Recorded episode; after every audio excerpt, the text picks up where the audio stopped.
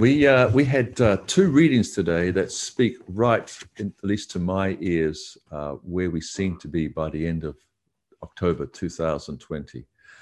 Uh, in the first reading, we uh, have moved from Exodus, where we've been a long time, and I've been uh, stressing that Exodus is a great sort of um, parallel story of the church we've moved to Deuteronomy. But once again, once again, we're at this point of crossing. It's a point, a story that's told again and again, the point of crossing into the promised land, transition. It's Mount Nebo, it's the plains of Moab, it's the end of Moses' tenure as prophetic leader and the rise of Joshua. And again, I remember, I have to remember, I stood there uh, last year in modern day Jordan taking in what I could of what Moses and the people saw as they transitioned from desert wanderer to people in the land of promise. It was very concrete. So it occurred to me that while I am in no way a Moses, um, I have led for a small generation, and Trinity Church is preparing for a season of transition. We all face a Jordan at this time, it's looming. And then in the gospel passage, we hear Jesus again in the sharp, combative gospel of Matthew um, as it reaches the cross. Once again, he is in what I imagine to be the bull ring of Jerusalem, and with those who would skewer and fry him on a question.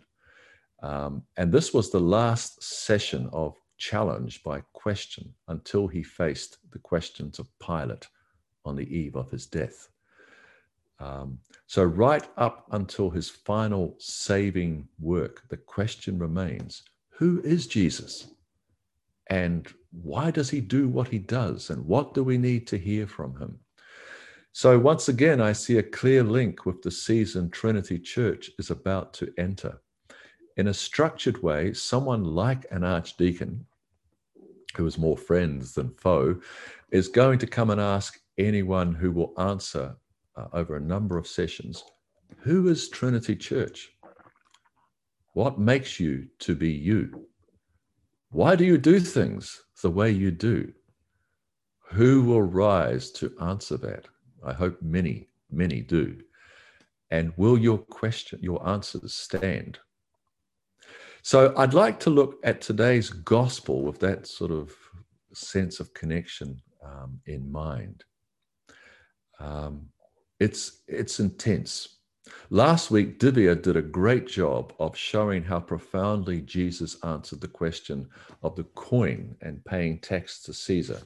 That Q&A game now continues, but it's no game. It's deadly serious. In today's gospel, Jesus is asked a question which he answers, and, uh, and then he himself asks a question which no one can answer. Jesus was a Jew, and the business of asking and facing questions has a, a, clear place in life. Perhaps because he had such clear insight into people's hearts, he really answered a question as if it were neutral or innocent. His main purpose or response to a question was often to offer another question, avoiding any trap laid for him and exposing the hypocrisy of those questioning him answering a question with a question to reveal the hidden motives or the wrong presuppositions. In postmodern terms, he not only interrogated the question, but he exposed the questioner. Q&A with Jesus was a um, an intense business. Sometimes he responded by asking people what they themselves thought about something. And as any counselor knows, often people know the question, the answer to the question they're asking, but just it takes, for some reason, it, it it's hidden. So he asked people to simply ask, answer the question themselves, and he then challenged them to practice the answer that they gave. On other occasion, he referred to the clear meaning of Scripture as if to say, "It's there. Why ask me?" And on one occasion, he did not answer the question and simply maintained silence. He was particularly careful and circumspect, circumspect about revealing his identity in its fullness and what he was really all about. Scholars have described this as the messianic secret, and yet who he was formed the linchpin, it's the fulcrum of all he did and was going to do. So, in the previous chapter, we're in Matthew chapter 21, uh, verse 23, Jesus is asked by what authority he cleaned out the temple and what he did there. So, having upset the furniture, literally uh, damaged the economy, Jesus replies with a question about John the Baptist. Uh, what authority did he have? And his questioners were not prepared to answer, so he declines to answer their question. Then in chapter 22, where we are today, earlier, he was heard uh, last week with the more pointed and loaded questions uh, uh, as some of the authorities try to squeeze this disturber of the peace. There must be a question to shut him up with. The shrewd old men last week sent in the young lions to face Jesus. And in verse 15, the party of the Pharisees send in their apprentices, their young disciples, to soften up Jesus, along with some Herodians. And their chosen question, as you heard last week, was about civil tax law with political implications and religious sensitivities. So imagine those bright, eager faces, those wannabes among the Pharisees and the Herodians being sent in to ask this sharp question and you know the story, round Jesus. And this time there is some blood on the Pharisees and the Herodians. The ring was now open for someone else to ask a question. It's a bit like uh, Clint Eastwood go ahead, make my day. And uh, who, who wants to step up and ask Jesus a question? Who wants to have a go? So, on that same day, from the right wing of the spectrum of Jewish parties and groupings, from the privileged and the somewhat worldwide Sadducees comes a question. Now, these people were familiar with power, and they were they had enough education and worldly wisdom to spin most issues that came their way and look down their noses at the fervent faith of the Pharisees and the common people. Their subject of choice was a theological question concerning um, the resurrection and the woman who'd married seven brothers. Jesus gives them a clear answer from the very books of scripture that they prioritized, that's the Pentateuch, and showed them that their question was wrong in its assumptions. Why? Here it comes because they neither knew the power of God nor the scriptures. Imagine being told that as a professional man of God, and they were men. So we now have some bruised Sadducees as well. Matthew tells us that by this stage, the crowd is astonished. This, this was high, uh, high interest viewing. If questions make or break, um, these questions could have made or break uh, Jesus. So today, the score is now 3 0 to Jesus against all comers. The Pharisees still have some fight in them, so they regroup. And they come up a question, and this time, instead of sending in the young guns, they send in a champion, someone described in Greek as a nomikos, a legal expert in the Torah or Pentateuch, the first five books of the Bible. And here comes a big gun with a big question. Does Jesus look worried? I don't think so. The question he comes in is the sort of question that would be asked and was being asked of advanced scholars, and it was discussed, as it were, between professors. Now, the background. By Jesus' time, the law of Moses had been codified and interpreted to the point where it consisted plus or minus 613 rules. 365 of these were positive, in other words, do this. 248 were negative, don't do this. So, with that much detail, I mean, living in Europe gives you a taste of what this is like, you know, trying to interpret what actually is the law is a bit of a fuzzy business. Well, that's where they were. So, with that much detail, it would be hard to see the wood for the trees. What was the heart of all this? What could the uh, the clear thinking person focus on? What was primary and, and central? What did it all hinge on? So, there is no official right answer to this question. It's like a moot question, but it might cause Jesus to dance. It might show his theological, his legal, his political underwear. And wouldn't that be interesting and give people something to uh, talk about, if not to, uh, to knock down? So let's see if we can make Jesus flounder with this question. Whatever the motives of the Pharisees at this point, Jesus seems to pick up the question directly and he addresses it. He answers this one, um, but there's going to be a surprise afterwards. So, this is something he is very pleased to speak about. What does God require of us? It's the question. Jesus describes the heart of the law of Moses, the Torah, and the prophets with two quotations. The first comes from the Hebrew version of the Masoretic text of the scriptures uh, and forms a confession known as the Shema or Shema. So Deuteronomy 6 5, and it's again in 11, verse 13 and following, and it also comes up in Numbers 15, 38 and following. You shall love the Lord your God with all your heart, with all your soul, and with all your mind.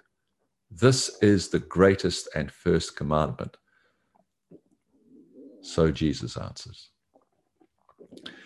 It's a verse that uh, we often use in our what used to be our regular first Sunday service. It's uh, part of our preparation. It's the first commandment of the, for those living as part of God's chosen people in covenant with God. And the sort of love here is agape. It's that self giving it's the investment and sacrificing of self for God's benefit. It's not the love between friends and family. The first and greatest command is to pour out ourselves to the one who is worthy. He is worthy because he has created and sustained us and all we enjoy. He has saved us from our lost state supremely in Jesus Christ and he has made a new covenant with us in him. He has promised us an eternal destiny and relationship that will not end. He is worthy. Love him with all. He has loved us with all and calls us to respond. So, if I were to boil this down to something we could apply, it would be be the best you can be for God. For God. Live your life, your heart, your soul, your mind life before God at all times as an offering for his pleasure. Paul echoes this as, you know, offer your bodies as living sacrifices. That's just a, an echo of this first and primary command. Now, this contrasts to the general view of most people today, and, and there's a bit of this in church. Don't consider yourself living on an obscure rock circling a medium sized star in an otherwise cold, vast universe. But understand yourselves living on the stage of God's provision, at the center of God's view. I'm not suggesting a flat earth cosmology here, but a theological perspective that puts our life on earth as being the opportunity to love God by giving our best at every opportunity. What we do, what we think, what we allow ourselves to feel, what we consciously decide. Each day is an opportunity in this uh, adventure. Loving God means giving our best for His pleasure according to His calling and standards. So, this is what Jesus puts forth, and I've, I've been interpreting it. What Jesus puts forth as being primary in the law and the prophets, two thirds of the Old Testament as we know it. And then he offers a second quote from Leviticus 19. Um, this is Old Testament again, and it's drawn uh, in our text in Matthew from the Greek version of the Old Testament, known as the Septuagint, the LXX. And the second is like it you shall love the Lord, you shall, you shall love your neighbor as yourself. You shall love your neighbor as yourself.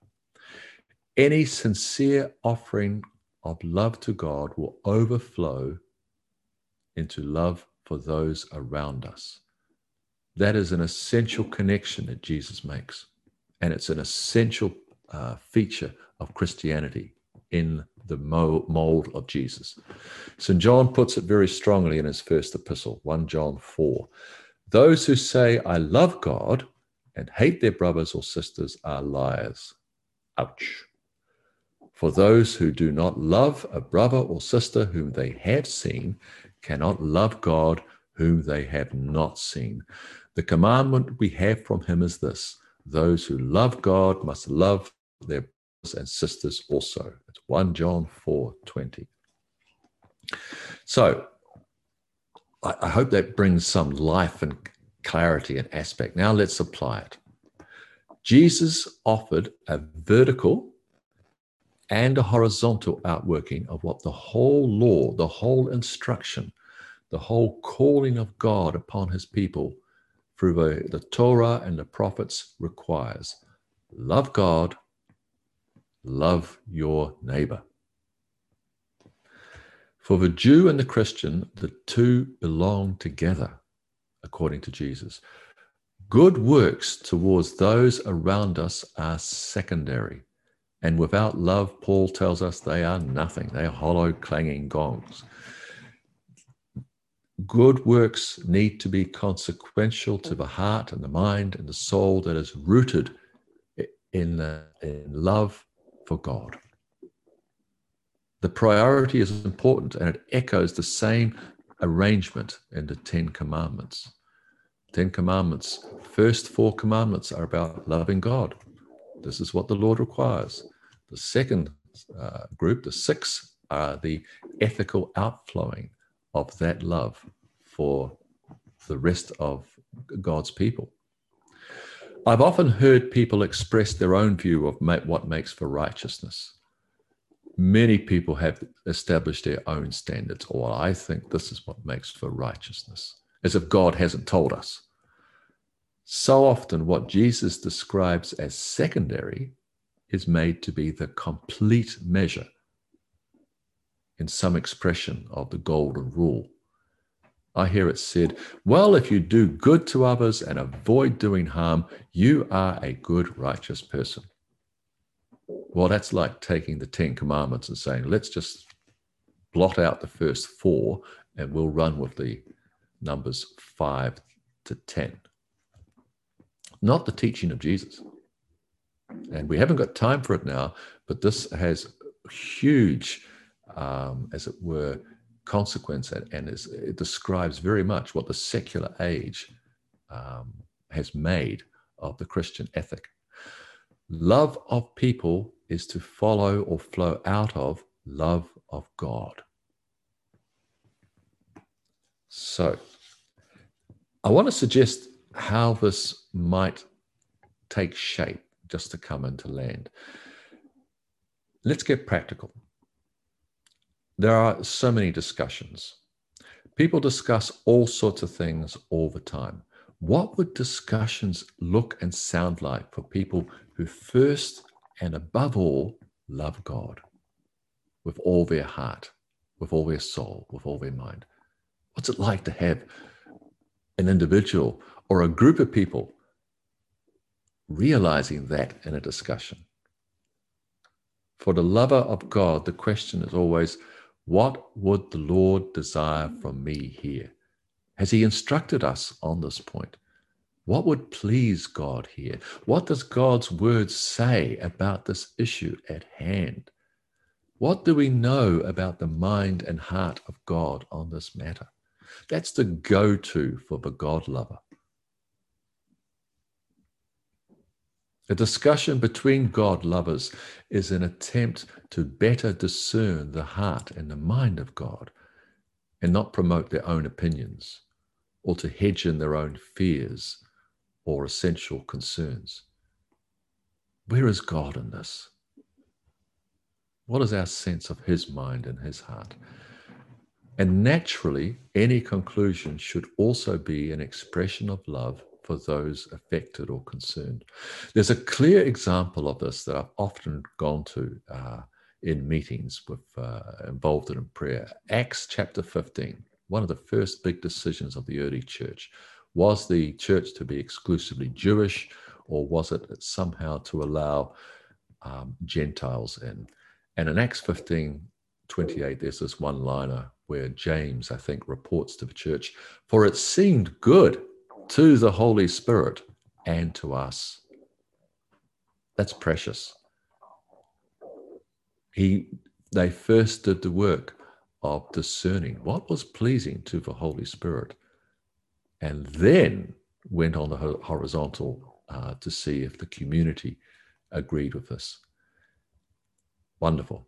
So, to conclude, Jesus had clearly answered the big question. This was a question he didn't dodge or deflect, um, but he then engaged those grouped around him and asked a question. And he asked them an exegetical question, a question of scripture, um, which I'm not going to go into, but you heard it this morning. It's a question from the Psalms. I think it's from Psalm 2 which teases out the identity of the Messiah in relation to uh, King David. He was a descendant of King David, and yet he had the name of God, and David referred to him as my Lord. And thus again, Jesus is bouncing back the question well, who is the Messiah? Who is Jesus? And there's silence. And the people are amazed. And we read in verse 46b from that day, no one dared ask him any more question. This Jesus was too hot to handle. But the Q&A would continue. The next person to ask Jesus questions would be Pilate on the eve of his crucifixion. A very different man, but again, who are you? And what is truth anyway? So, meanwhile, here in Trinity Church, scattered throughout the region and the world, I suggest it's time to prepare for questions and to answer them well. Each and every one of you. Who is Trinity Church? What makes Trinity Church Trinity Church? What does God do in Trinity Church? How have you personally experienced that? What can you point to? The questions are coming. Answer well.